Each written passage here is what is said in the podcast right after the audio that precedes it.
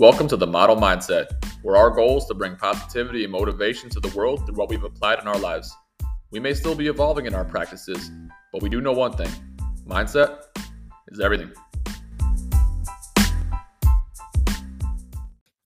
Welcome, everybody, to the Model Mindset. This is episode seven.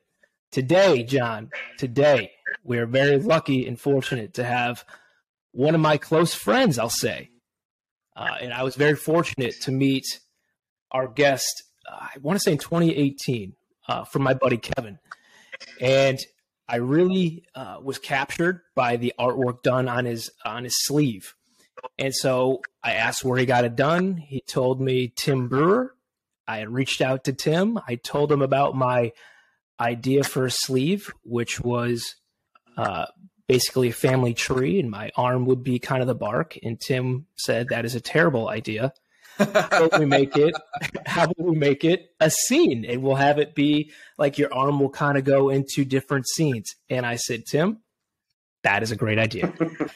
and what really struck me about Tim is not only his creativity, but I was first really floored by how welcoming your shop was. And this is the original shop.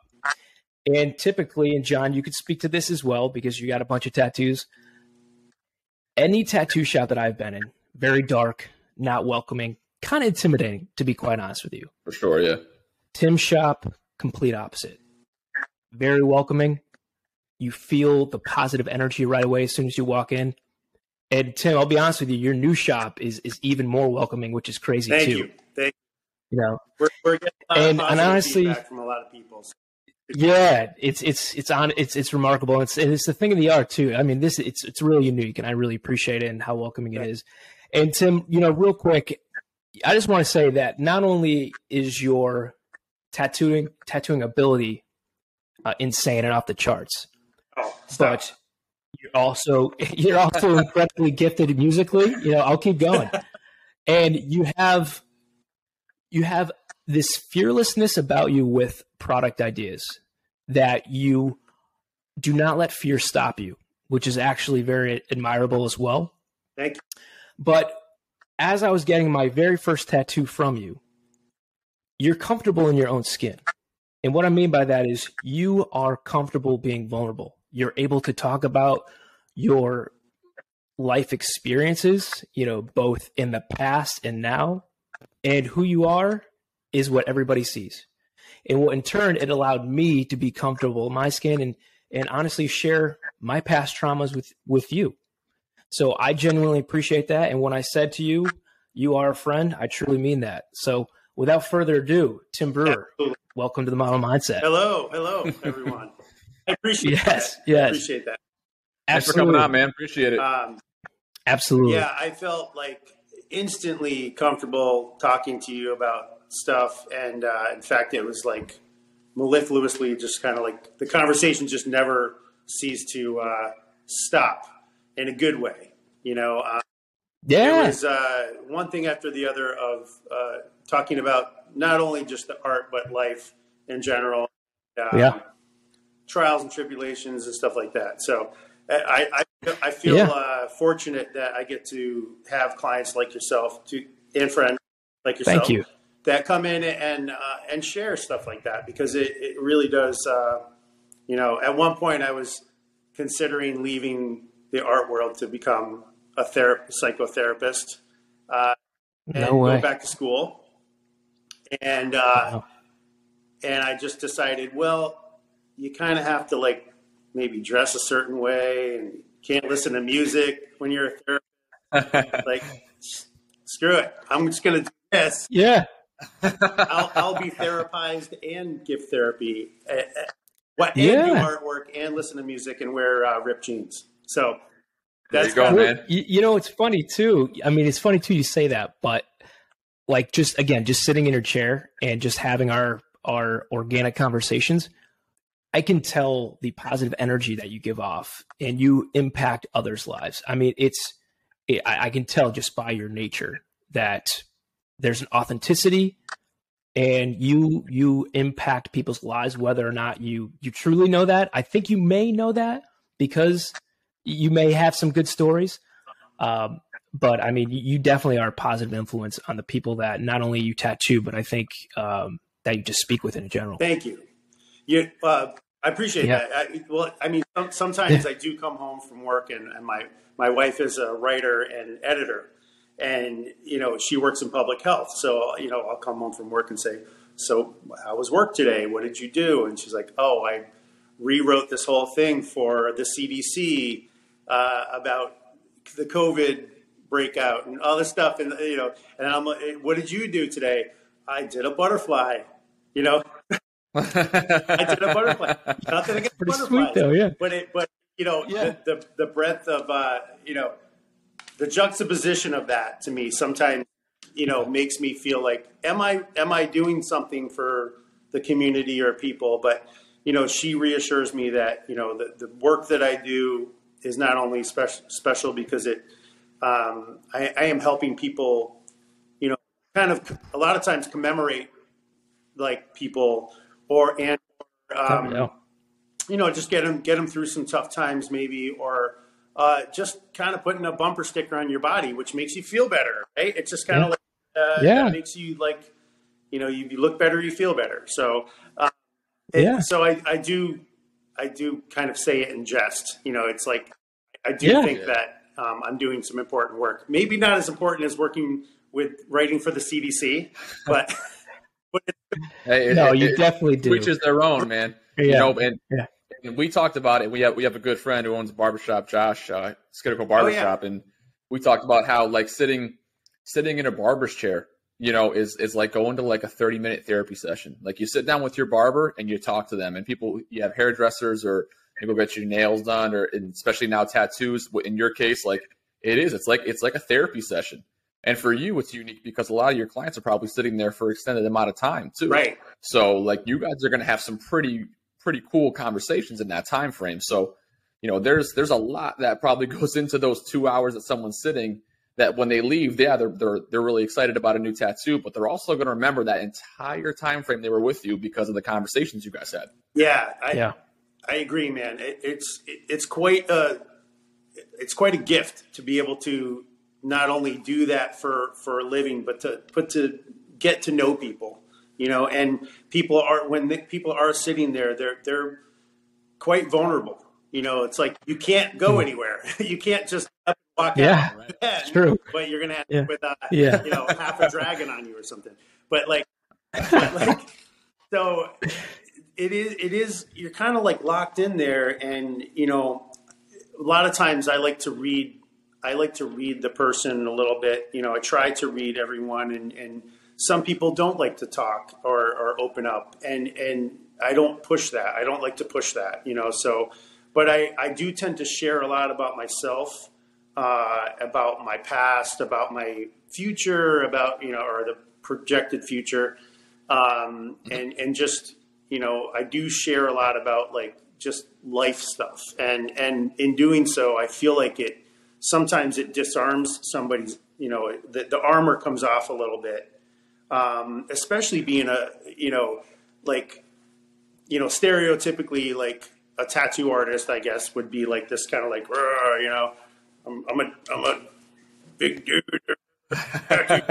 you know, tough, tough exterior, yeah, yeah, everything. Yeah. Oh yeah. So uh, to to have someone like that maybe talk about their feelings or their whatever, uh, it, it kind of disarms people a little bit. I think uh, you know, um, and I also feel like you know when you when you look like someone else, right? You're not coming in wearing a suit and being like, well, you know, you're you're kind of like you're on someone's level. Like, hey, I like I like uh, you know Iron Maiden too, and I like I like tattoos and I like uh, cool cars. Right? You're finding this common bond in other ways and then and then it kind of like makes that person feel a little more comfortable about like kind of opening up about other things about maybe what's going on inside yeah. them you know for uh, the, the, struggles yeah. that they have so definitely right. allows them to to let their guard yeah. down and tim before we get into you know the juice if sure. you will of of really the podcast episode i really want to talk about uh your where did your creativity stem from you know, because honestly, you have quite the eye for uh, for just being creative. Yeah. Well, when I was in prison, I decorate. No, I'm kidding. I'm kidding.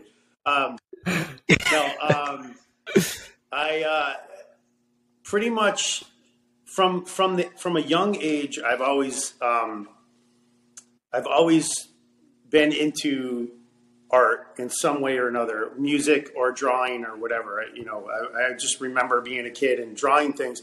The cool thing was I, I remember drawing. I was at, in Cape Cod one time with my family, and, and I was sitting there drawing, and I, noticed my dad was kind of sitting there and watching me. And after I was done with this drawing, I, w- I was like, "Hey, check this out!" And my dad's like, "That's great." And he's like, "Hey, check this out." He drew me drawing, and I was like, "Really?" I was blown away. I did, had no idea he could even draw. You know, so it was wow. So he could draw oh, too. Yeah, yeah. He's got both. He's got wow. both sides of the brain. He, he's an he's an artist, but he's also got that architecture. Architecture is like kind of like you know mind where he can like design things and stuff like that. So um, I think wow. I think that's where I get that part of my um, you know I've always just been interested in that stuff and and it's always been encouraged um, by, by my yeah. parents and stuff. So that's that's been really cool. Um, and yeah, I just have a curiosity. I've always had a curiosity for like uh, just you know high regard for art and culture and stuff like that. So, mm-hmm. Yeah, yeah.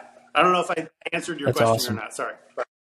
No, no, you no, totally yeah. did, man. Yeah. And you mentioned you mentioned before we, we hit record here that that you're in a band too.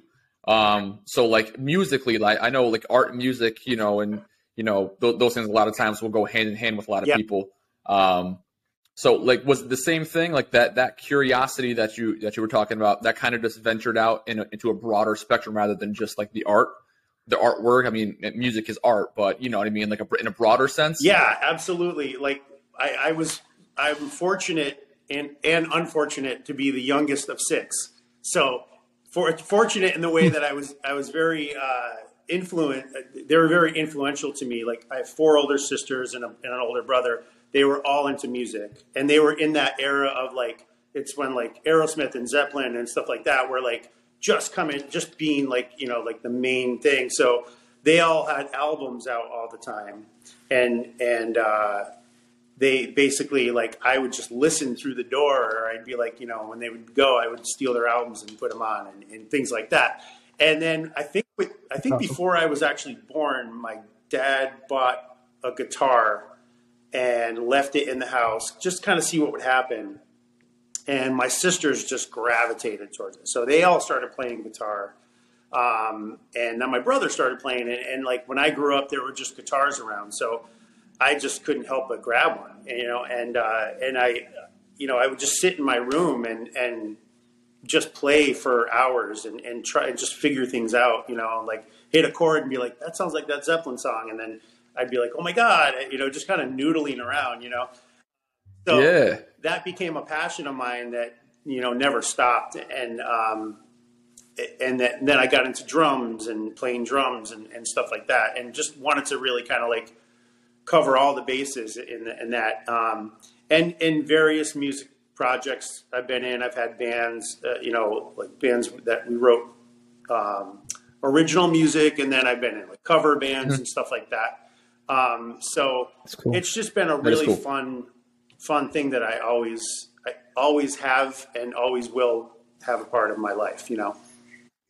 Man, that's that's fearlessness right there, though. Because I mean, I just I got a little nervous just thinking about, damn, like you got to go up on a stage and you know, what if you hit a bad note or anything? But it's like, again, Tim, I, I'm struck by your fearlessness. You're like, fuck it, I'll try it you know, why not? What's the worst going to happen? I'm not going to die. Right, you know right. I mean? Well, I think that I think that the fearlessness. I mean, there is fear, definitely.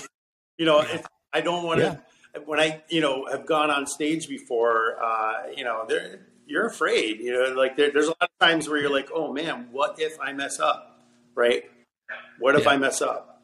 Um, I just want to revert back to like the, the the good parts of having five older siblings was the music and, and the art. The bad part was they put me in the freezer and threw me out, threw me outside in my underwear in the snow and uh, and stuff like.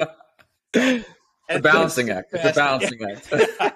and they did this trick where they would put the, uh, you know, when I was a baby, they would put the applesauce in the front of the spoon, but then they would put something really disgusting on the back of the spoon and watch my face just. Oh my god! Right. So, so it, it wasn't all, uh, you know, green pastures with having older siblings. But anyway, yeah, yeah, I digress.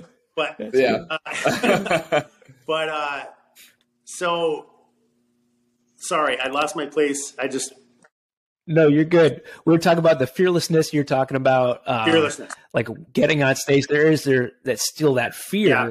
mm-hmm. but but what you, you're not letting it uh, affect you from taking action. You're still taking action. You're still going out. Yeah, you know, fear is one of those things that I, I don't know how I did this or how I I don't know where I got this from, but I, I realized at a young age that fear was always going to be in my life in some way right? Mm. So uh, fear is an essential part, I think, of life. it, it is, you know, those, those, stickers, those no fear stickers they used to have with the, with the guy with the wristband. It's like, good luck oh, yeah. with that life. No fear. yeah. yeah. Uh, so. I think what I learned at a, at a young age was to try to take fear and flip it on its side and kind of, kind of like use it to my advantage. So I think what I, what I did was I would I would project into the future. And I would say, okay, if I'm going to be afraid of something, um, I pictured my life five or 10 or 15 years down the road or 20 years down the road with not doing the thing. How would I feel about myself? How would I, what would my life look like if I never tried this? Right? If mm. I, if I, if I don't do this, am I going to really regret this? And am I going to live this kind of, you know, mundane life and and just always regret not doing it? So what I did was I took fear and I basically said, okay, like I'm I'm really afraid to do this thing, but how am I going to feel like later on when I'm like, dude, you did not, you know, you never took a chance. You didn't fall through. Yeah, yeah. yeah. So I, I focused that on the fear. And one of the things that I that I learned, and this is just something that I this may not be fact, but I but I learned this uh, thing about how the brain works. And it's really interesting to me to think about the brain as kind of like um, a car battery. Okay, so it's like you're you're you're constantly answering yes or no questions. Okay, that the the brain and the mind are two different things, right? So the mind is what's kind of driving the brain. The mind is like you know the, a bigger, broader like you know thing that's kind of like not not a tangible thing. You know, uh, it's kind of like right. the person that's in the car, right? The car is the thing, but you're you're driving it. You know what I mean? Um, so mm-hmm. like the the brain is you know as complex as it as it is in its simplest form is answering all it's really doing is answering yes or no questions constantly right? So everything that mm-hmm. you present to yourself is either a left or a right or a one or a zero or a, a black or a white or a you know what i mean? Like it's they're oppositions to each other. Um, the cool thing that i learned about the brain is that no matter what it will always go to positive first just like a battery. So whatever you're linking positive to, it's going to go to that. Now, uh, an example that I can use is that let's say let's say somebody's trying to get in shape. I mean, I know this is a big part of what you guys do, right? This, this is like yeah. you know connecting the, the the physical body and the and the mental, right? So like let's say someone wants to get in shape and they think about you know, going to the gym or going for a run or anything like that, right? And then they, it's cold outside, and they're like, oh, I'm gonna have to get in my car and go to the gym, and uh, and like they start thinking about the negative side of it, right? And then they look over right. and their dog's sitting next to the fireplace, and uh, you know they have a, a box of Triscuits or something sitting there, and they're like, you know, and Netflix is there. I'm like, oh shit, I could do that or I could go to the gym. I'm like, serious? like, like, no, I'm not going to the gym. You know, because um, that's yeah. tough. That's hard, right? Um, yeah. yeah. So I think a lot of people have they, they're connecting negativity to it because it's hard. It is hard to go to the gym. It's hard yeah. to stay in shape. It's it's not. It, if you could just go once and be done with it, it would be great. But you got to keep going every day, right? Or every other day. Yeah. And so now take that same person and same scenario, dogs there, all that, you know, same thing. They're in this exact same scenario. The only difference is they're getting married in two months and they think about what mm-hmm. they're going to look like in their wedding pictures. Okay. And for, and to them, that's very important that they are like, that they look good in these pictures and, and, the, their special day that they're going to have for the rest of their life. It's going to be like documented, whatever. And to them, that's very important that they look, that they look good. Right now, all of a sudden, the pain goes to that, right? The pain goes like if yeah. I if I sit around and I don't get in shape and I don't do that, I'm gonna really regret that. And like now all of a sudden the brain ends up just doing what it's designed to do, which is go to positive first. So now bang, you're you're linking positive to the gym and negative to staying home. And and, and it's like it's pretty cool. And you know, this that's why shows like um, you know intervention are really you know they kind of show that in its in its whole form right like you you have someone who's yeah. addicted to alcohol or, or a person that's addicted to drugs and they're you know they don't have quite the consequence that they, are getting away with it time after time and they're linking yeah. pleasure to the drug still even though they, they, you know they probably sit at home and be like i need to quit this i want to quit this i hate it i hate it i hate it you hear most of them say right, that, yeah. right, and they're yeah. struggling. They're struggling with that, and then they go. The thought of going to a rehab or something like that is so painful. Like I'm not going to have this, and I'm going to have to do all this hard work, and it's probably not going to work anyway, and you know all this stuff. And then, so they go back to their old ways. But now, factor in you get this group of people, right? your your core group of people that are there for you. Maybe some of them are financially, you know, letting, they're letting you stay at their house and they're giving you money for your alcohol or drugs or whatever. And they're they're the people that you know and that they're your companions, right? And then all of a sudden they all get together and say, "We're not going to be here for you anymore. We're gonna the bottom is going to drop out. You can't contact us if you continue to do this. If you want to choose that over us, that's the consequence." right? And now all of a sudden they're linking pain to this drug or alcohol. And if it's enough pain, they they make the choice to to they, they, now you start to look at this thing as a, this ugly thing, right? This ugly, yeah. nasty thing. You knew it was nasty before, but now you really see how how much it's tearing your life apart. And and and all you have to do is say yes to, to, to go to this rehab and all these people will still be there for you, right? Brain just yeah. does what it's designed to do. It's go to positive first.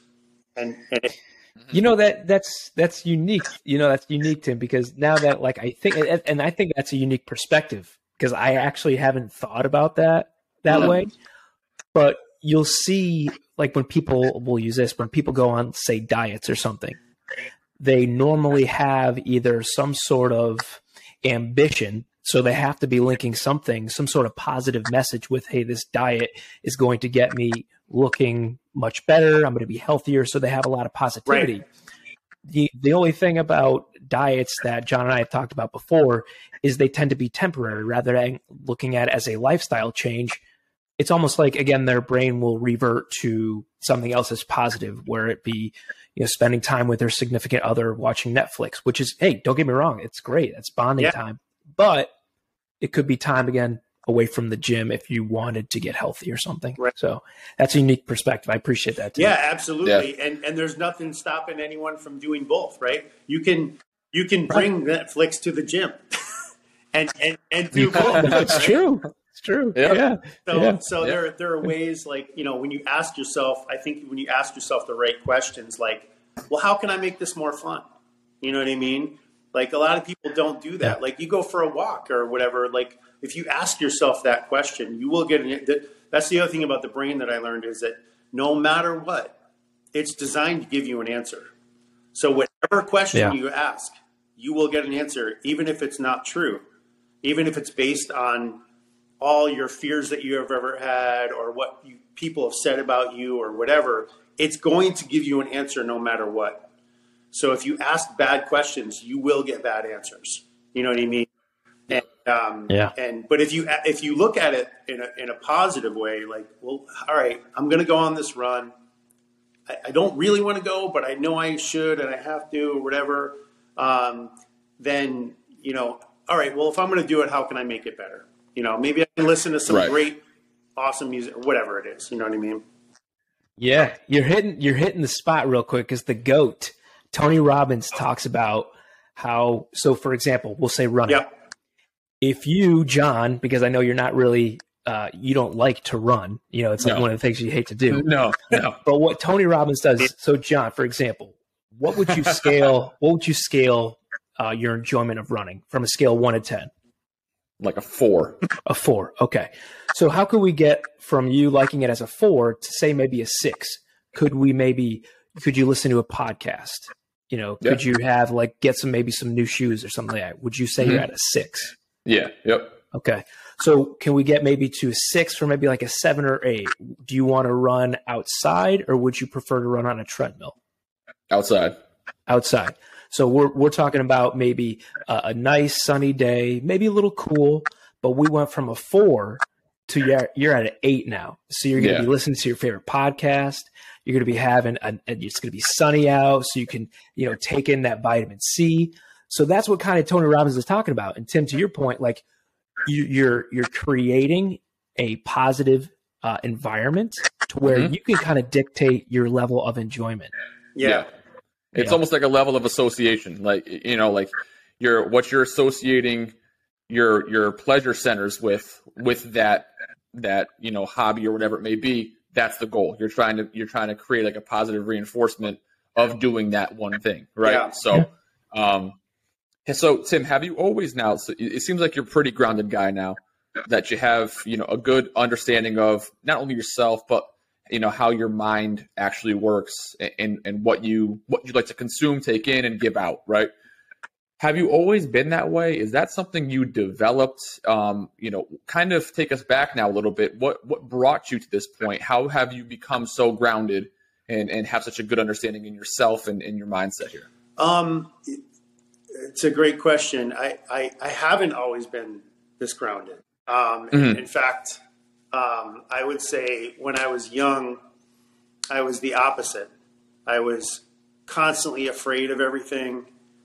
Um, just like you know, when I before I before I had these epiphanal moments when I was a little bit older, um, I, I was living in a state of fear a lot. Um, you know, like I said, fear is is a great thing and it's essential. But you know, if you if you use fear to your advantage, it's one thing. If you live in fear, that's a whole different thing, right? And I think a lot of people do live in fear. Um, the what ifs, right? Um, so when I was younger, you know, I, I was kind of like all over the place and, and scattered and trying to find myself. Um, and, you know, I had some traumas happen to me when I was younger that uh, really projected me into this like bad place. Um, mm-hmm. and because of that, I, you know, I kind of blocked them away for a while. Uh, you know, Mhm. the mind the mind is very powerful like that. It will kind of take care of you. It will take these traumas and often will will set them in, in a, a file, so to speak, right? Until you're ready. You know, you don't think you're ready, but whatever the source is is like, yeah, you're ready now. You know, it kind of Mhm. releases that, and in doing so, kind of puts your life into a, a dumpster fire, like shitstorm. You know what I mean? And Mhm. and because of that, I was forced to make some really major decisions. You know, um, and one of them was to get help, right? So Yeah. that that's really when things started to change for me. When I when I started to get frustrated to the point where it was like, okay, I'm either gonna like check out. I'm like, you know, I'm out of here. I'm like, I'm gonna check out of this world, or I need to get get busy living and and really like get some help. And I think when I started to get help, when I started to like, um, you know, dive into the self help kind of stuff, and and seek out uh, a therapist, and uh, my therapist happened to be uh, also a shamanic healer. So shamanism is something that I at the time had never heard about. I didn't even know what that word was, um, and and uh, you know, so I was able to kind of like work with her and really work through a lot of stuff. Um, and and in doing so, kind of slowly started to gain confidence and and um, and and build myself that way. So And Yes. Tim, did you recognize when that trauma had taken place? Did you know that something wasn't right, or did you realize later on in life when you were having your struggles that it stemmed from what had transpired uh, in your childhood? Um, that's a really good question. I I uh, uh, I didn't know, and in fact, when when I was going through the stuff, um, that was I knew then it was it was very you know traumatizing and stuff like that. Um, but I I somehow you know the mind will will often put it away for you so you can actually live. You can actually like function albeit you know dis- dysfunctionally function i guess Yeah. but so that was my you know when i got into uh, junior high school that was the kind of the start of me living a life with these traumas but not no not remembering them and not really knowing why i was uh, so scared all the time or acting a certain way you know, or trying to be perfect, right? Uh, yeah. like there's there's a part of uh, you know traumas that will create obsessions in you. You know what I mean? Like you know, uh, rejections create obsessions. So you you tend to like um, it's kind of, that's kind of a different thing, but like I I was obsessed over like be, trying to be perfect and like I couldn't figure out why I was so sad.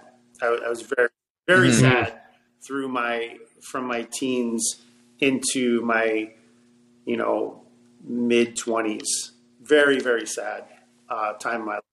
Oh. And so that stemmed from the abuse that that took place in your childhood like when you when you got help you uncovered and peeled back those layers that the sadness was from what had transpired and and Tim I don't I don't mean to to be just do you mind just kind of telling the audience what happened so that everyone kind of understands because I think with this podcast you will be able to help a lot of people uh, that if this has happened to them Yeah, absolutely. Um, so I was I was uh, sexually abused um, by someone that was in my neighborhood, um, and someone I at one point, you know, look kind of looked up to, trusted, you know, um, but then uh, slowly realized that I was being uh, not only mentally abused but physically abused, and then turned into sexual abuse. Um, and that went on for for you know a little bit, a couple years on and off, um, and uh, so that that was what really uh, hammered it home to me that I was um, I don't know uh, when remembering that when I was about twenty five okay. about 25 or 26 um, the veil was lifted so to speak. So um, someone i know mentioned this person's name and they were inquiring about like you know oh i saw this person and and um, you know what do you think of that person? And and and uh, i it all came back it, it everything So it everything just flooded. The, the veil was lifted. And in real time, I was talking to this person and revealing to them and myself uh, all of the things that had happened throughout those years. Wow. Yeah. That's incredible. So I remember I was supposed to go on a date that night, and uh, I had to call uh, this this lady and say, "I don't think I can make it." Yeah. yeah.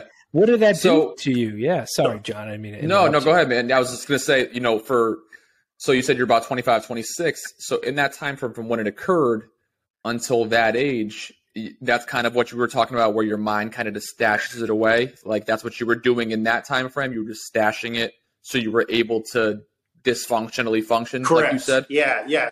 So that Okay. um, you know, I learned that the the brain will um, oftentimes take these traumas and put them aside, and you know, so when when traumas happen when you're when you're younger, um, there's a piece of you eh, of your psyche, right? There's this piece of you that knows that you in this state at this age are not capable of protecting it. So it will take off as well. So you the, the, the memories get locked away, but there's also this piece of you that says, I'm in danger. You are not capable of taking care of me right now. So I am out of here. So that piece leaves you. Okay. And then what happens is so it, this is kind of like um, I don't know if you ever heard of uh, uh, IFS, but internal family systems. It stands for, and and basically it's like when these traumas happen when you're younger, that piece of you, picture it like this. Picture it's like a classroom full of kids, okay, and the teacher says, okay, I'm going to go to the principal. Um, I have to go talk to the principal for about 15 minutes. I want you guys to just sit and do your work. Okay, I'm going to be back in 15 minutes. And the door shuts, and what happens? Chaos. Right? Everybody. Kids go nuts. Exactly. You got yeah, yeah. Yep. the bully in the corner that's so psyched that the teacher's left. Like, oh my God, I'm so going to hit this dude in the head. right? and now the kid that's getting picked on is shitting their pants that the teacher left. Okay. And Yeah. then you got the gossipers in the corner, and then you got the you know the kid up front that's like she told me to do my work or he told me to do my work so i'm going to do my work. And and you know the goody two shoes and, and everything right in between right? You got all these different personalities in this classroom and that door is shut and they all come out okay? So like when that piece of you leaves as a kid there is this classroom full of voices in your head that have been running the show all these years. Okay. And one of them is calling you, you know, do it, you wimp, do it. And the other one's going, don't do that. You're going to hurt yourself. Right. It's literally this classroom full of voices that have been Mm. running this show all these years. Okay. And they're all, tr- the, the crazy thing is they're all trying to help you. All right. They're all, the, the Mhm. kid that's calling you a wimp in your head is telling you that because it's trying to get you to get out of your own way. The one that's telling you to not not do it because you might get hurt is trying to protect you from being hurt, right? So, and then everything in between, right? Um, so when you decide, you know, after after years and years of therapy and stuff like that, um, I learned about this IFS, and what it is is you come back into the room. You are the teacher, right? Oh. So you're able to control the voices. Yeah. Well, you have conversations with these voices, right? So now you come in Okay. and the teacher, and they're like, they're like, "What the fuck is this? Like, where the fuck have you been? You said Where have you been? Yeah. 15 minutes, dude. It's been like 40 years. Like Yeah. we've been running this show, man. You know, and Yeah. uh, so Yeah. at any point, if you get quiet, right? If you start, if you listen to the voices, right? They're all there's chatter. Like your brain is just going like nonstop, just talking to itself and constantly, right? constantly. constantly. So if you get quiet, there's always one voice at any given time that's a little bit louder than the other ones. Okay, and that's the one that wants to be heard. And so, what you can do, I like picturing it like a classroom, right? So now I'm, that's an amazing analogy, by oh. the way. It, totally, like it's perfect. Thank you, thank you. Um, so I, I, like to picture it as like this classroom, right? And then I come in, and I'm like, all right, obviously, you know, this douche over here wants to be heard because he's the loudest one. So let's yeah. let's go in the hallway and talk, right? So now you take that voice and you go in the hallway and you're like, "What's up, man?" You know, like why did you mm-hmm. say that to him? Why did you hit him in the back of the head with a fucking eraser or whatever it was? You know what I mean? Why, you know, and you have these conversations. You know, part of it is thanking them, right? You can't just come in and say like I'm running the show now, right? And be like, oh, all of a sudden, like you know, this guy who hasn't been around for 40 years is coming in and telling us what to do. We, dude, we've been running this place, right? So you got to kind of like thank each individually, thank all these voices for doing what they're supposed to do, which is protect you, right? They have different mm-hmm. ways of doing it, but they're all trying to protect you. So you kind of you have to thank all of them individually, but then you also have to tell them that hey, you do your thing now. I, will take care of this. I'm going to run the show. You guys can have fun. Just, you know, do your thing. Do your thing. I, you know, I'm not going anywhere. You know, I may have when I was 11 years old, I didn't have the strength, right? I didn't have the know the, the wherewithal. But now I'm a 50 year old man, and I'm not that same scared kid anymore. So I'm not going anywhere. I got you. You know, mm-hmm. and yeah. And when they when they decide to trust you enough that you're, what you what you're saying is real, and you're not going anywhere, they start to kind of let up a little bit and let you run the show. You know what I mean? And that and that's yeah. kind of like that's kind of like where I'm at is that you know I can have conversations with these voices, right? Mm. And go back in time and have conversations. I'll give you a quick example. Um, you know, um, there was this there was this memory that I had that um, there was a two houses down from mine. There was a birthday party going on, and I think I was about six years old or something like that. So I went to this birthday party, and um, they were doing this this ex, this game that every, the kids were like sitting on balloons and popping them. That was the game for some reason, and I was afraid of that because I was a scared little kid all the time. I was always afraid of everything, and um, so I didn't want to do it. You know, I was afraid of the sound. I was afraid of you know the whole shebang, and um, this guy kind of like laughed at me. The the father of the you know, the person whose birthday was, started laughing at me and making fun of me in front of the other kids, right? And it, you know, it's it sounds innocuous. It sounds like it's one of those things that's like it's not that big of a deal, right?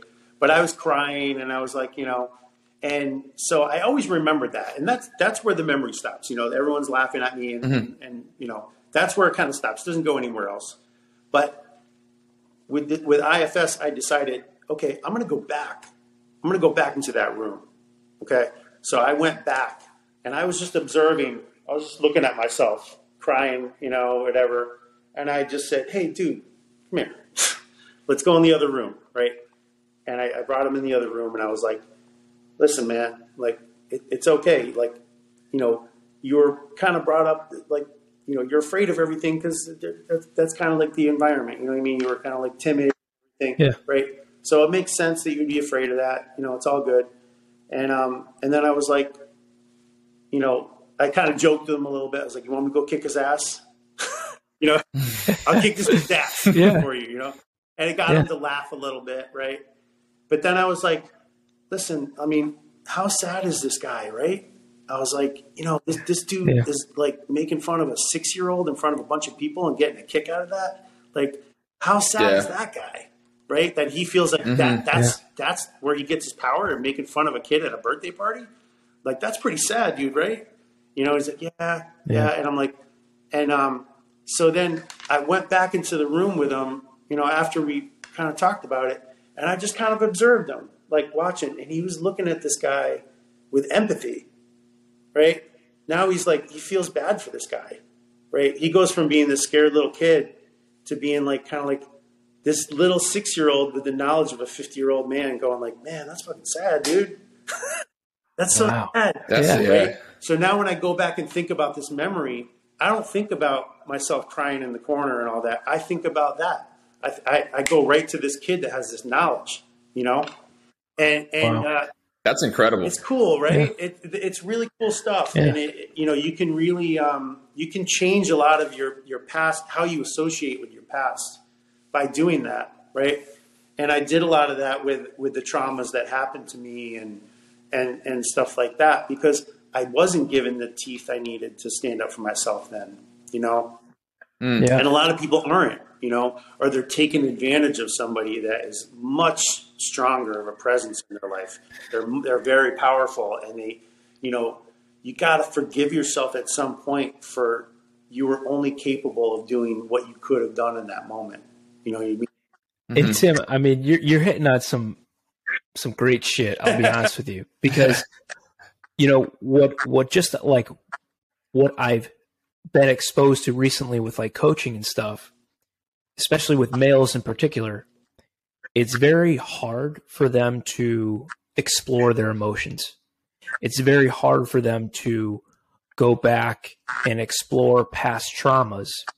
And, and it sounds like what you're what has helped heal you or begin the healing process is to go back and explore, to forgive yourself for any kind of um, almost resentment either you had towards yourself or maybe to even others, if you had that as yeah. well, in order for you to let go of that past.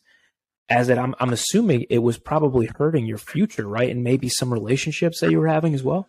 Definitely, definitely. Great, great point. Um, my I, I, found that I was having a hard time trusting people.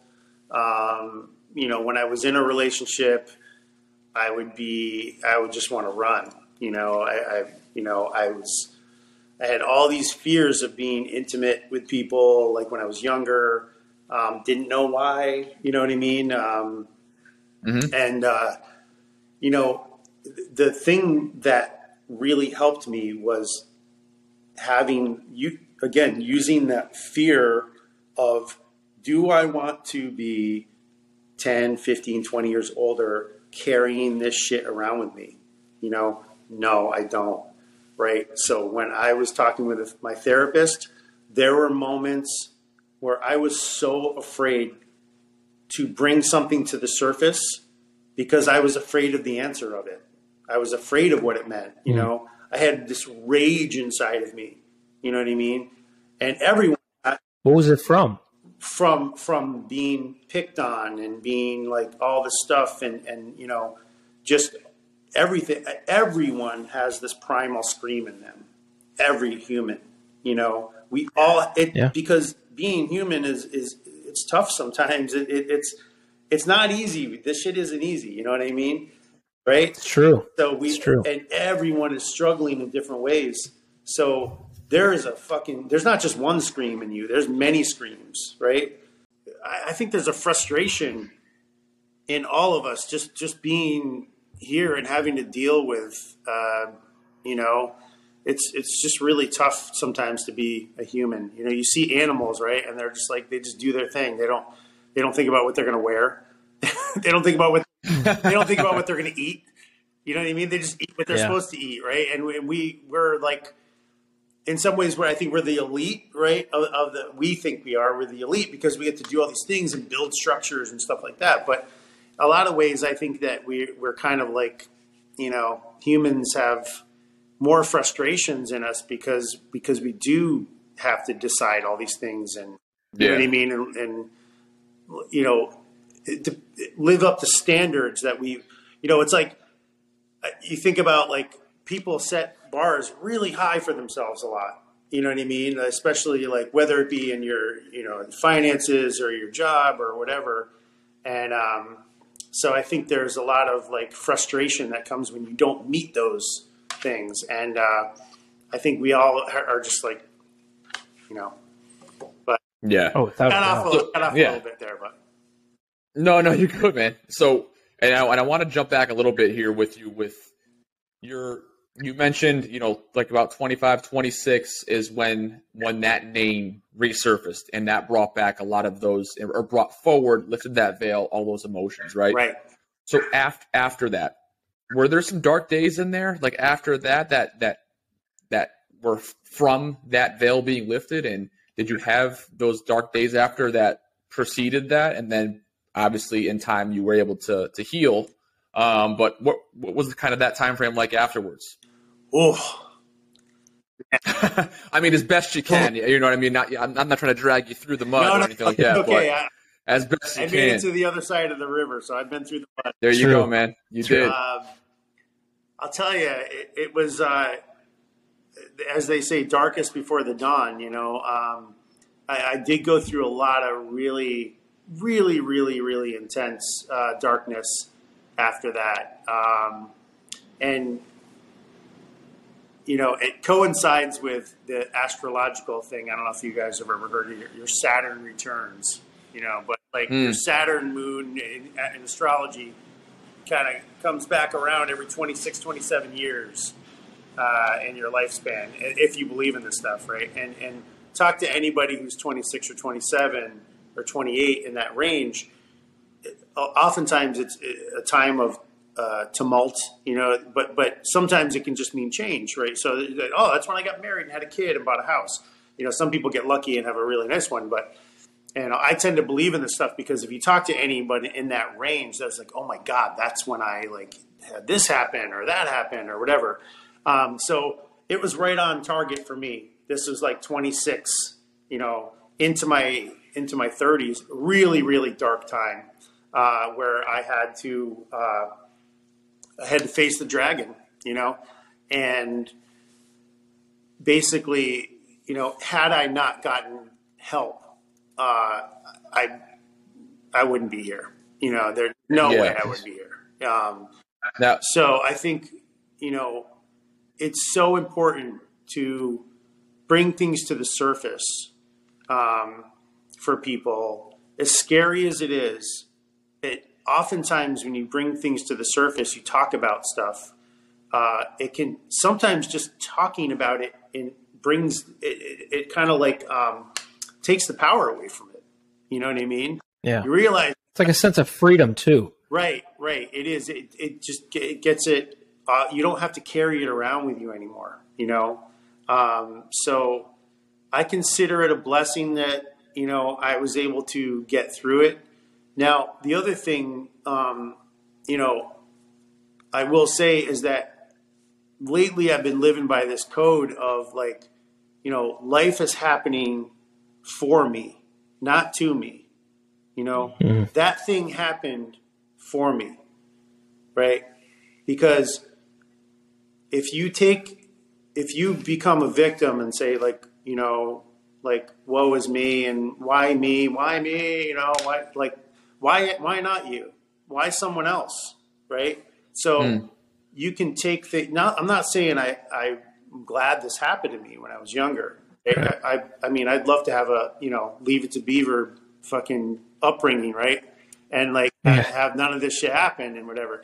But you know, the fact of the matter is, is it did happen, right? So Right. I, uh, you know, again, asking those questions in real time, like, how can I use this?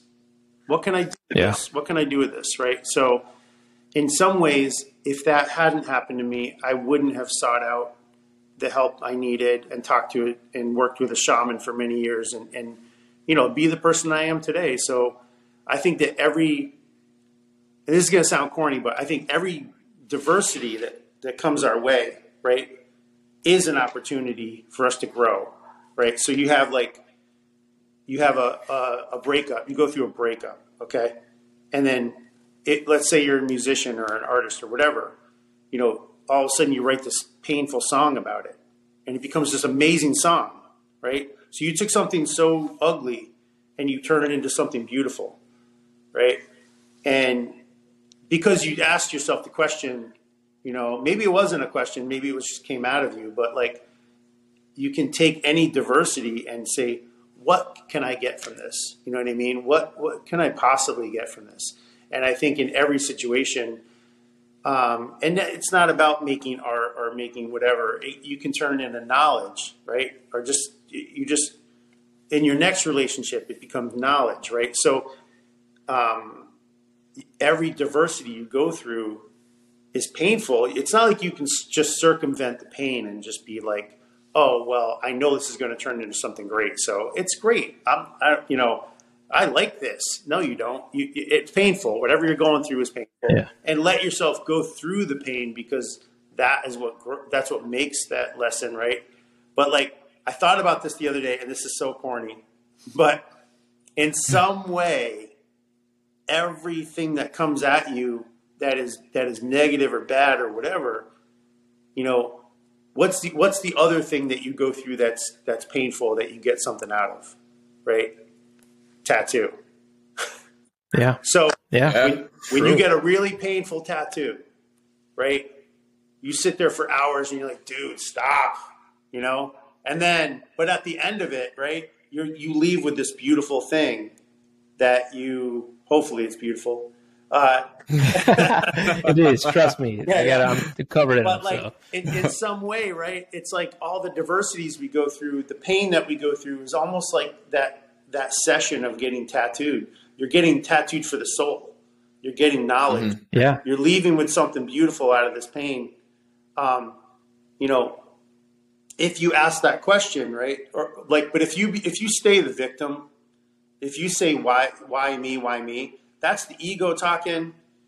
And the ego, every one of us has an ego. We need it. It's actually a really amazing thing that we get to have it because we get to like touch this fucking thing and, and do normal things and stuff mm-hmm. like that. It makes us think we're, you know, an individual, you know, so it, Yeah. it, it, it's cool like that. But it also like makes us feel like we're the center of the universe and everything is happening around us and to us and that we're not a hmm. part of something. You know what I mean? Yeah. You know, Yeah. so I think that, you know, shed shedding that ego a little bit and realizing that, hey, everybody's going through shit, man. You're not important. Yeah. This whole thing is not about you. This whole this whole Yeah. universe thing, it's not centered around you. You know what I mean? And that if you can get past that and say like, okay, well, how can I use this, right? And this Yeah. this is happening for me. Like this this that Yeah. is happening. That's a gift in some way, you know. Yeah. So Yeah. You know what's crazy, Tim, is uh, as you're talking about so many aspects that I can relate to. Uh, because when you started the healing process and you started really exploring your past, and as painful as it was, you started to heal. And I noticed myself when I was peeling back those layers, a lot of emotions were tracked. You know, especially uh, John. I'm going to drop it when I when I would journal, and I still journal. A lot of emotions come from that but I felt that I almost like you will say the veil was lifted and I finally felt like I was who I was supposed to be. And when that weight almost lifted off my shoulders, if you will, it was freedom. And so I started being very vocal with my feelings, with my emotions, good and bad right, and I was being vocal with my friends, maybe just some people that I met, like maybe at the gym. Have you found since you almost have, and and please let me know if I'm kind of off base here, that when you started the healing process and you felt very good and, and you almost like found yourself, that you felt so good about the person you're becoming that you started being very vocal to maybe others that you were tattooing, which allowed them to feel comfortable in opening up about their trauma and like impacting others? yeah, absolutely, absolutely. I I felt like, um, I felt like I wanted to share my experiences because it made me realize that I wasn't alone. You know, um, and and it and it actually like I was so surprised on how many people like I felt some sort of camaraderie because like you know people that I never even knew were struggling with some of the same stuff came forward, right? Not not just the abuse yeah. and all that, but just just the general day to day like nervousness or like whatever, like uh, like people that I looked up to that I was like, man, you're just a cool motherfucker, you know? And like, and, and you realize after talking to them, they're like, they have anxiety attacks or something. You're like, what? You? Like, you know what I mean? Yeah. Um, and, yeah. and you and you start realizing that it's just the human condition that that we're all going through stuff, you know. And and I think uh, you know we're all Academy Award winners in some way, right? Right? Yeah. We come across yeah. and, and and and it's all in the eye of the beholder, right? Like some people look right. from afar and they're like, that person is so put together, and you're like, dude, you don't have no idea. If you only dumpster knew. fire when I go home. yeah, yeah, yeah. So, oh, that's crazy. That's, yeah, that's that's amazing because it's it's so hard for people to build up trust, you know, and yeah. and and people think that that's the one thing that's needed to have those real genuine conversations. But it's almost like you you you're you're kind of discovering it's more of a empathetic comfort type vibe that can elicit those responses of people. You know, yeah. you're you're understanding, you've experienced it, so you're open about it, and that's creating a comfort level. And it could be a trust thing too when they hear that, but at the same time, how much can you trust somebody you just met? You know what I mean? So, um, you know, there's there's a lot that goes into that. It's it's incredibly fascinating the way you explained everything, top to bottom, how you handled it, um, and kind of how you came out of it. Now, thank you. Um, so, with with what you're doing now, and and your creativity that you have now, and and how you use it on multiple platforms, do you feel like your creativeness um, once you discovered these um, you know that that these traumas maybe were having effects on you and you were able to explore them and then in turn able to use them as a positive um, and, and, and better your life did you did you kind of notice those creativities you always had flourish yeah um, yes and no i mean like I think honestly, and this is just kind of jumping to another subject. A, Go right ahead, yeah. Bit, yeah. But um, I, I, always had the, the, the, creative outlet. I was I was very fortunate to have to have a job where I could be creative every day. So mm-hmm. so I every single day I get to do art, which is which I'm so grateful for. Um, but when I really flourished was when I quit drinking. Ah, yeah. Okay. Yeah, let's talk about that. yeah. yeah. So when that was when everything changed, and I could be like, "Oh wow!" Like I actually have time and the clarity and the mindset and the mind space to just do the things I always wanted to do, and like it was just like oh my god. And it wasn't like i was doing it for that reason. It was just a side effect of it that had i had no you know idea that that that was going to happen you know? And my wife was the one who kind of pointed it out you know? She was like look at what you have done since you quit drinking. Like you never would have been able to do you know 35 paintings in a year or whatever i you know what i mean um, mm-hmm, and, mm-hmm. and uh, it really that was another and i also think the drinking for me was was masking a lot of my pain and, and i was using it to uh, to drown my, my myself a little bit you know and mm-hmm. i didn't really you know when i was in my 20s and 30s i didn't really like the person because i was so ashamed and I, all this stuff and whatever and then i started to really kind of like myself a little bit. And I know it sounds whatever, but like, you know, I started like taking myself out of the equation and, and kind of like looking like, would I hang out with myself? like, would I want to yeah. hang out with this motherfucker? You know? And yeah, yeah, he's, he's yeah. pretty cool. You know, he's a little talk, yep. talks too much sometimes or whatever. But you know, but like, so I started like using that technique of being like, I want to be the person that I want to hang out with. You know what I mean? Yeah. And uh, and and it just kind of like I started to I started to like myself. You know. Uh, just gonna say that that shows a complete comfort in yourself. That shows self confidence. Thanks, man. So I have to ask. So so given all this, like, how did you guys get to start talking about this stuff and want to do this podcast because that's that, that's really spectacular that you guys are not only friends but you found this common bond and now you're doing this amazing thing and, and enlightening people to all this stuff. And it's so cool. How did that even happen? Thank you. Go ahead yeah. bg man. You were you were you're the founding father of this thing. That's how that's how i think you got rolling with the emp too so yeah. go ahead man. Yeah like honestly where it started for me tim is you know, when I started to do some self exploration on myself and, and found that, hey, I'm truly capable of my own life, you know, my you know, my father doesn't define my success, I control my life. And it was almost like that glass ceiling that I thought was over my head, I finally pushed it pushed it off.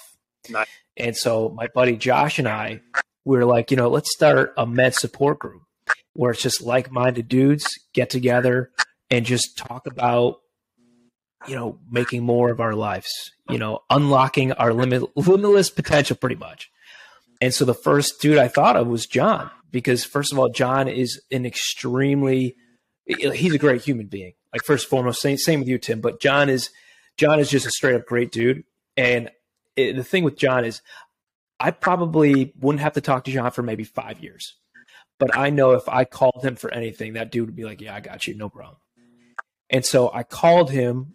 Actually, I did I call you or text you? I think I texted you. I think you texted me initially, yeah. And I just was like, hey man, you know, this is what we're trying to do. Just trying to get guys together uh, who want to basically continue to grow their life. And I think you'd be a great fit. And lo and behold, he was like, sure. And yeah. like the first support group, man, so cool. you're just like, yeah, we're just like, hey, you know what? This is kind of what I went through, John. And you know, John, why don't you talk about like how it impacted you, and then yeah. talk into like the podcast, how that actually got Yeah, so it was just that that first night we were we were chilling and, and we were kind of having our, our our first real group that we still do to this day every Tuesday. Um, I kind of like in the middle of it, I kind of felt feeling a little different, just more motivated, like I'm but curious on why, not too sure why, and uh, left that night felt really great. And then it was it was like that that exact night my life just switched. My motivation switched. My ambition switched. I wanted I wanted to have more goals than I had and stuff like that. Um, which then ter- in turn made me explore what I really wanted to do, which is personal training. Um, and then I was trying to figure out ways that I could um, have reach on people while trying to to get certified um, and kind of find ways to to make an impact in the meantime. So I thought of doing a podcast, and I had I wanted to have Brian as my first guest. Um, and in talking with Brian about that, um, it kind of just turned into, uh, wait, w- would you do this with me like every episode? And he was like, well, yeah, if you would, if you'd want me to. And I'm like, fuck yeah, you know what I mean? So like, then it, then, but, but in that meantime, every day we were talking about our goals and our plans and where our mind was and how we could make things each other better and things like that. And it was like, well, why don't we just talk about this every week? You know what I mean? And yeah people want people I'm sure will be having relative thoughts to some of the things we're talking about and you know here we are you know so that's kind of how it all happened but every single day you know him and I talk. Every single day we we we are we're either making plans for what we want to accomplish or we're just talking about things that have bettered our days. So yeah. um that's kind of and it just kind of kept rolling and you know we want to have people and we always use the term like-minded people. And you know it's kind of fun to use when you said Tim that you wanted to be the person that you want to hang out with, you know, that's exactly what I thought of like like-minded people. You know what I mean? Like it's just yeah. that's that's where my mind went. So it's really interesting that you said that actually. That's that's cool, man. I, I love that story. It's just it's like yeah, you know, it it seemed like it was such an organic thing that like kind of sparked. It was. You know? Yeah. yeah, it just kept the ball just kept rolling and kept rolling. So thank you for asking that. Yeah, and we keep saying too all the time, man. We keep saying we just want to bring a positive message, and and we've seen the change in ourselves from you know seeing a lot of successful entrepreneurs, and we've taken bits and pieces from their success and applied it to our life, and it's made a huge impact. And so we're just trying to be vocal about that, maybe trying to provide some education and it could maybe flip a switch in somebody else. You know, if it doesn't and they just like to tune in because, you know, we just and, and kind of enjoy what we're doing, that's cool too, you know? Yeah. yeah. Uh, but again, t- we're just trying to bring a positive message and, and, and hope that uh, we're reaching some, some, uh, some great people. I love Yeah. it, man. And, and you know, you're right. Like the even even one thing, right? One thing, uh, like your your whole life can change in a moment. You know what I mean? Yeah. It, it literally can be a moment. Uh, something says, someone says something, and and it just like clicks. You know, and it just, you know, like the smallest little ember can start the biggest fire. You know what I mean? Yeah. A little teeny ember can start like this a leaf on fire, and bang! All of a sudden, you have this like raging fire. So, like always keeping that one little ember alive is really, really important because it, it, it Yeah. Hundred percent. yeah, Awesome. You know what's funny too, Tim? You say that too. Is is you know it's almost like things happen for a reason. I, I always believe that things happen for a reason. And you know my my buddies or some people I- I'll call them acquaintances have reached out to us and just said how they really enjoy our podcast, which almost just reaffirms that hey, we're doing something good. Yeah. You know, it, it's it's not about like John said it last. It's not about like the the amount of views but it's about the text that we get that's saying, "Hey, you know, we're really enjoying this," and it, it just it further motivates us to continue this. Yeah, absolutely. awesome. And so enough I got, about us, though. Enough about Yeah. us. I got, know, we're here to I got, talk. to yeah, yeah, for sure. I got to say, thank you. Hey, wait, Tim, who's you- running this interview here? Tim, you had you had mentioned your wife, and you know, unfortunately, I have not had the pleasure to meet Blythe yet. But what I want to ask you is, how has um, Bla- uh, Blythe impacted your your life and, and, and um, you falling in love with your healing? Oh man, with my healing or Yeah, anything, any any part of her being in, involved in your life. I mean, she's like my best friend, absolutely. That's awesome. Um, and she's the yin to the yang, right, or vice versa. She, uh, we, we have a great thing because we're very different in a lot of ways, and and um, because of that, we we balance each other out. Like you know, I am like, um, she's she is a planner.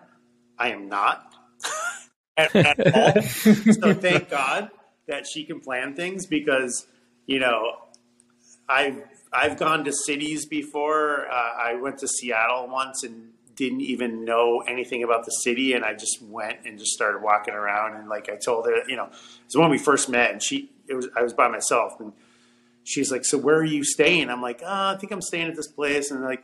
Like, where are you gonna go eat? I'm like, I don't know, wherever. And she's like sending me things, and, and like, I'm just such the opposite person than her. So Yeah. Yeah. I think in that Yeah. way, we, we, you know, I, I help her like be a little bit more like chill about stuff, and she helps me actually plan things so things can actually happen. Oh Uh, yeah. So it's, It's a a good balance, balancing man. act. It is. Yeah, it's yeah. great, and and um, you know, we also you know keep each other in check. I mean, we we had some struggles, you know, in the beginning, um, but again, it's like we we really liked each other, and we kept showing up. You know, Yeah. we- like even through the hard times, we realized that we both kept showing up. So we're like, hey, there's something to this thing, right? And uh, Yeah. so we, you know, we kept at it and and we worked we really did a lot of hard work and worked through it and um, worked through some stuff and now we're you know we're almost eight years married or whatever you know sorry if that's That's awesome. No, no, knew that that's awesome. Like, all right, well, well, how long has it been? 2016 No, you eight years for you too, right, John? uh, Yeah. yeah, yeah, eight years for us. Yeah, oh no, That's awesome. nice That's- yeah, so it's like it's cool to to have someone you know i feel like uh y- you can you can kind of persevere a lot of things when you have that bond with somebody uh yeah, because th- there's someone that believes in you. You know what I mean? Yeah. And it allows you to be really your true self. You know, yeah. and uh, you know, sh she's definitely the more um, like I'm the more emotional one, and and yeah, you know what I mean. yeah. Um, Yeah. So she keeps But now, she keeps me. do you find times. Do you find and and so do you because you use the term best friend, which is awesome because I can resonate with that as well. Mm. And I find, you know, with my wife, I, I agree. She's also my best friend too. And I have found that with me, you know, really being comfortable in my own skin now, being very vulnerable, my communication skills have evolved. So I can communicate with Val basically about anything. anything. Right. I feel comfortable talking to her. I don't, I don't give a fuck. I'll cry right in front of her. Do you feel like with with Blythe that you guys have that communication ability? Because I feel personally, again, this is just me. Yeah. I feel that where marriages kind of can fall into a rut is when communication isn't really up to par, whether it be it's the male stereotype where we bury things and don't communicate our struggles, or it's where it's like you just kind of get lost in in a roommate syndrome. Do you find that you and Blythe have a good communication? Uh, I mean, absolutely. That that's that is paramount. I think. It, it, yeah. You know, I agree with being you. Being able to say things that are on your mind, but I had we both had to learn this um, this term called mentalization. Okay, so I don't know if you know the term or what it means. No.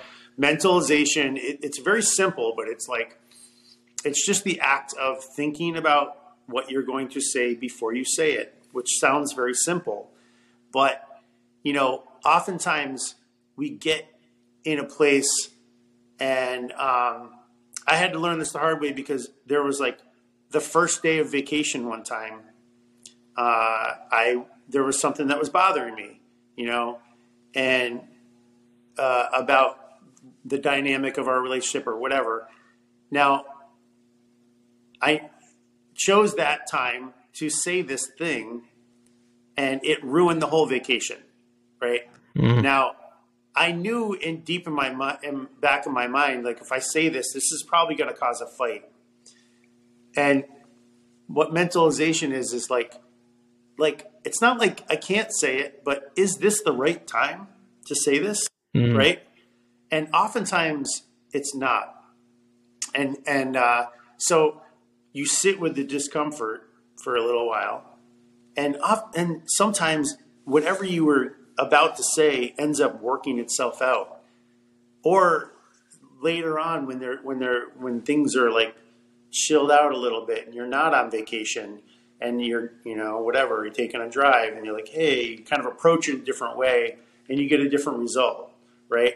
Instead of ruining that's so true by saying something that you, you know, because you, you, are just your ego gets in the way or whatever, or you're like, you know, no, I'm I'm saying this now, you know, yeah, I want an answer now, yeah. you know, like, yeah. So, so yeah, so I had to learn that, and that's something that we both have worked on, and that's been a tremendous uh, help. You know. Yeah. yeah. I mean, dude, you, you're you can't fight fire with fire, and you're, you're you're so true because Val and I went through the same thing when we had first started dating. Yeah. When we would get, I call them lovers quarrels, but when we would get into a lovers quarrel, and she would be very fierce, and so would I. And now I was carrying that kind of same fire for my previous relationship, and nothing ever worked out. And you're right because what I have found we're very good at communicating now when we feel ourselves kind of escalating. Yeah. We'll say, we'll call a timeout, we'll walk away. And, and you know, let, let's be honest, we're men. So in our minds, when we're angry, we're saying all these things. Oh man, I didn't say that. I didn't. I, this is what I meant to say. You know. Yeah, I don't think that's just able, men, though, man. true, true. But you're like you're able to decompress. Yeah. You're able to calm down. And then to you, to your point, when everything is kind of mellowed down, you can approach it where you guys are both calm. You can think about what you want to say and say, "Hey, I know she doesn't. I know she loves me. I know she doesn't intend this. Let me take a step back, you know." And then you guys just have a rational discussion.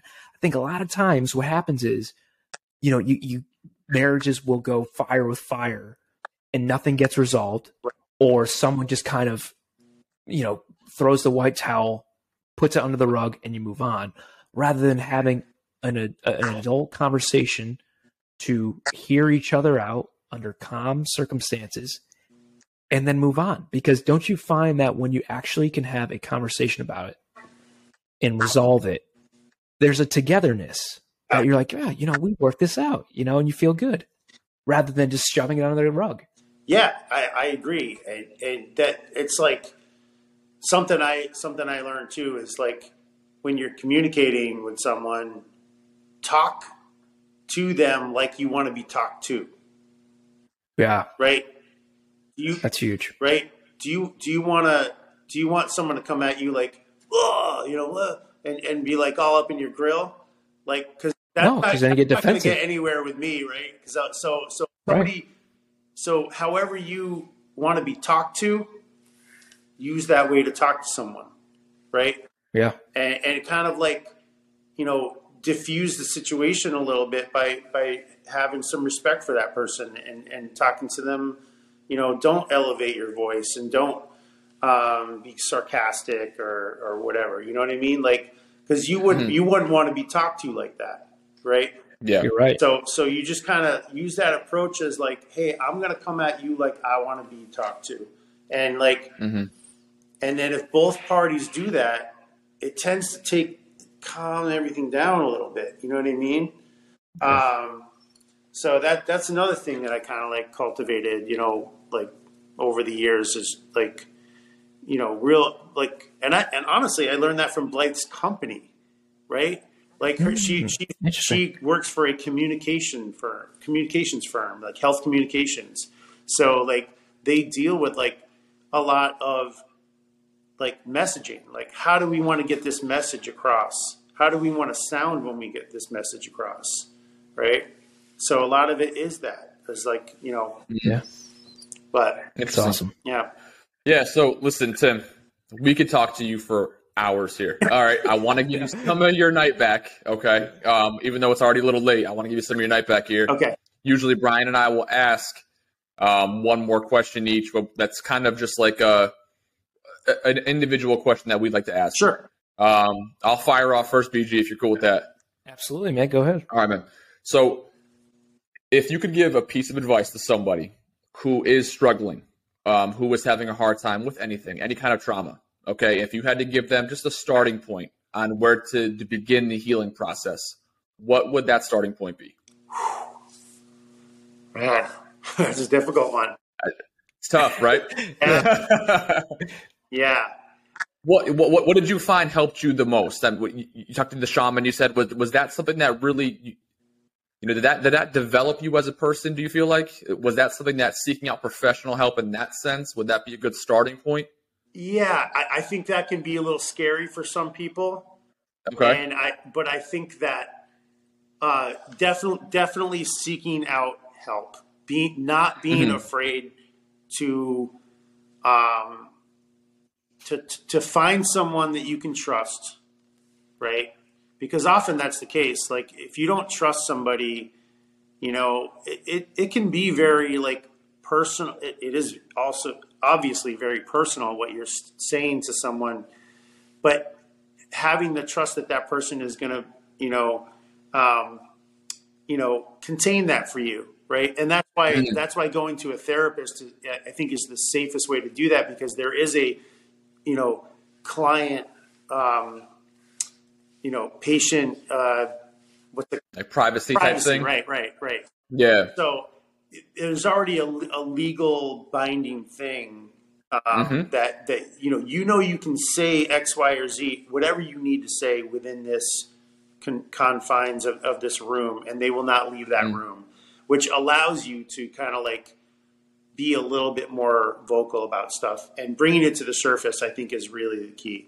Uh, so I, Gotcha. I would say my advice to anyone is to, you know, take that first step. It's a scary one, but like if you if you even if it's not the full step to get to a therapist, just take one little small step towards that.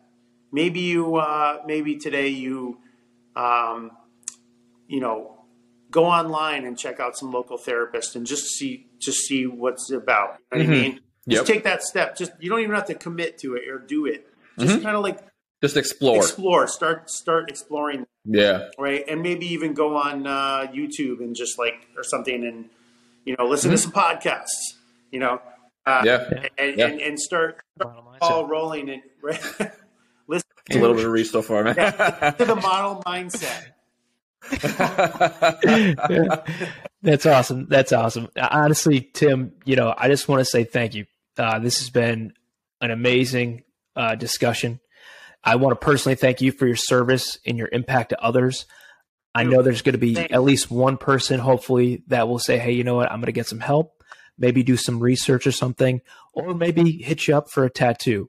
Um, so, what we want to do is, how can we, uh, the model mindset guys, how can we support you? Is are, is the dive plan anywhere? Um, you know, here's your opportunity to kind of talk about your your platforms. Uh, thanks, I appreciate that. Um, yeah. So yeah, I'm in a I'm in a cover band called The Dive. Um, it's just what it sounds like, like a, a dive bar, like just you know. That's amazing. Uh, we play some gritty covers. Uh, we're playing actually uh, November 12th uh, at the Luthiers Co-op. It's a it's a cool place up here in East Hampton, um, East Hampton, Massachusetts. Um, I think we go in at nine nine thirty, something like that. That's Play awesome. for about a little over an hour, a little over an hour. So uh, we're going to start playing out more, and um, we have a an Instagram, uh, the Dive CT um, is the is the you know it's the Dive Connecticut. Um, mm-hmm. That's our Instagram, uh, and then um, you know my tattoo shop is uh, blueprintgallery.com. Um, so I have tons of great artists that work for me now. Just a great crew, um, and you know, yeah, I have I have met them. They are amazing. So thank you. Thank you. I, you yes. know, they're like when when you work with people, it's like you, you want them to you want to have a good crew, and it's like a crew of unicorns. Like they're, they're that are like this can't be real. These people are, can't be this cool, you know. But they, they really yeah. are. Every and everyone's so different. You know what I mean? Like as far yeah. as like their artistic and and uh, abilities and personalities, they're, they're, all very diverse. So we cover kind of all yeah. bases there uh, with that. Um, let's see, I have uh, kind of a one day seminar thing that I put together. Um, not quite out there yet, but I'm going to be doing um, a lot of stuff like this, like talking about um, staying motivated, staying positive, um, taking fear and flipping it on its side and, and just you know just things like that um, things that i've mm-hmm. used that have helped me throughout the years to to maintain yeah. uh, saneness uh, that's awesome um, so yeah I, will i'm going to be uh, you know offering that like in the next Good. couple months or so well, that makes a lot of sense. Yeah. I mean, from for me meeting you the first time tonight, that that makes a lot of sense. I mean, I think you'll be fantastic at that. Oh, thanks. Um, Appreciate it. So, get, listen, guys, keep an eye out uh, on our social media page, uh, Model Mindset Podcast. We will promote all of Tim's shit. We'll make sure that you know all his stuff's out there. If he has something coming up, we'll put it up on either our, our posts or our stories. Um, so make, definitely make sure you keep thinking out for all that stuff. Awesome. And Tim, thank you for your time. Hey, thank you guys. I appreciate it. You guys are doing some amazing, amazing work, and I can't say enough about that. It, like you guys are, you guys are awesome. So I really, I'm honored to be on the show, and uh, hope to come back and do some more. No doubt, man. Absolutely. And uh, yeah. absolutely. Awesome. Thanks again, guys. Thanks, Tim. Right. Thanks, Tim. It. Thank you. We'll see ya. See ya.